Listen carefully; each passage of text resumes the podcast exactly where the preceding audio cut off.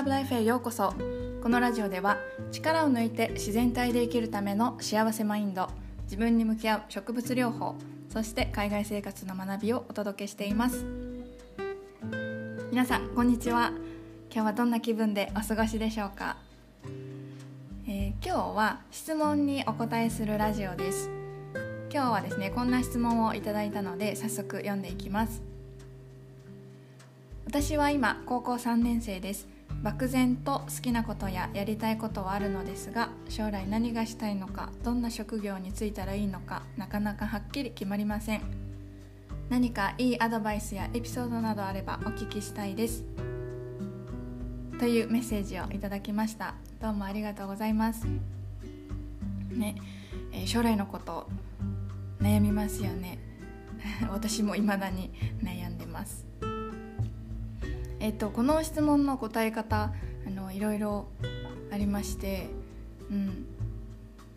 えー、周りのねみんながこう一つに決めて進んでいたら自分だけね取り残されているようで不安だったりとかするだろうと思いますし自分に合う職業に就きたいけどどうやってそれを見つけていいのか分からなかったりとかもすると思いますしこう一つに決めたら後戻りできないから決めるのが怖いっていうのもあると思います、まあ、いろんな角度からどうして決められないのかっていう部分を、まあ、私もいろいろ想像して何を話したら役に立てるかなと考えたんですけれども、えー、今日私がお伝えしたいことは、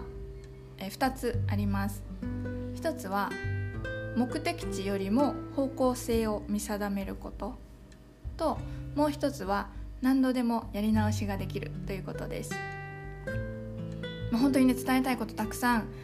あったあるんですけれどもあの、まあ、私自身サポータータイプなので、ま、ちょっとその性質を生かすのがやっぱり一番伝わるだろうなと思って、えー、ちょっと一歩踏み出すための不安が軽くなったらいいなと思ってお話をします。はい。まず1つ目は目的地よりも方向性を見定めることです。将来何になるとか何の職業をするっていう目的地がなかなか決まらないのであれば無理にね今決めなくても全然私はいいと思います。いろんな経験をしていく過程で心からねこれがしたいと思えるものをこう進みながら見つけていくというスタイルでももう全然ありです。で私自身は中学生の頃から日本語教師になると一つに絞って進んできたタイプなので将来どうしようとか悩まなくて済んだ反面もっと自分に合う他の道もあったんじゃないかなって、え、そういうね自分にある可能性自分の中にある可能性を吟味してこなかったということが実はちょっと心残りでもあります、一見ねやりたい職業とか夢を早くに決めて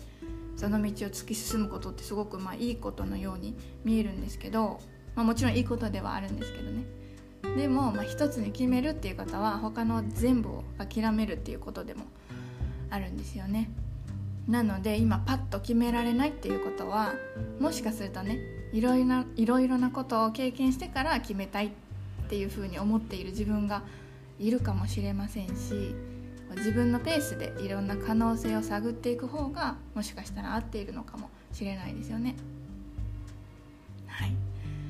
でまあ、私はあの弟がいるんですけど弟は私とは逆で何がしたいのか分からなかったらしいんですよ。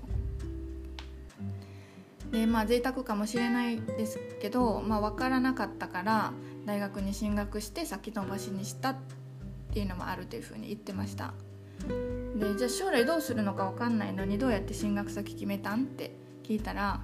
あ、やっぱ方向性としては興味があることを大事にしたみたいでえー、まあ、彼は地域のね過疎化とかに興味があったらしくってそういった関係のゼミとか講義がある大学に進んだと。で、まあ、結局それをねやっていくうちに公務員になるなりたいという道が開けてきたみたいで、えー、今はめっちゃ過疎化してる地域で 公務員をしてます。ですので、うんまあ、彼のようにね最初から目的地を決めなくても全然大丈夫です。それよりも自分の心の声をコンパスにして進む方向をね間違わないことの方が、うん、大切じゃないかなって思います周りのみんなに流されてこう進むとか親に道を決めてもらうっていうのも楽でいいんですけどやっぱり自分で決める自分の心の声を聞くその方が後で後悔しないと思います。ね、あの漠然とだけど好きなこととかやりたいことがあるということなので、ね、その自分の気持ちを大事にしてほしいなというふうに思います。はい、でそしてもう一つお伝えしたいことはこれから先もう死ぬまで何度でもやり直せるから大丈夫ということです。私もそうだったんですけど一つに決めたらもうそれしかやっちゃいけない。途中でやめるのは恥ずかしいとか途中でやめたらダメって思いがちなんですよね。で、まあ、なので決めたらこうやり直しができないんじゃないかと思ってしまって一つに決めるのが怖いっていうのもあるんじゃないかと思います。でもしそんな風に思っているんだとしたらうん、もうこれから何回でも自分の人生やり直しできるので大丈夫ですっていうのをちょっとねお伝えしたいです。う一歩ね踏み出すのも勇気がいるし不安かもしれないんですけどね。その後踏み出した先にこれじゃないなって思ったら方向転換はいつでもできます。もうそれもね自分の自由なんですよね。私が今働いている日本語センターにはですねえっと、日本人の方これまで10人ぐらいの方に、えー、出会ってきました。で私以外の皆さんは方向転換して日本語教師になった人が大半でした。会社員だったけど会社にね外国人の技能実習生がいて彼らと接するうちに楽しくなって日本語教師になったっていう人もいますし中学校の体育の先生だったっていう人もいますしあとは大手の会社にねずっと勤めてたけど早期定年退職をして日本語教師になって世界を旅したいっていう人もいましたしあと JICA とかのね国際ボランティアに参加したのがきっかけで日本教育に携わりたいと思ったという人もいます。みんなね同じ場所に最終的にはねたどり着いているんですけどそのたどってきた道は本当に様々です。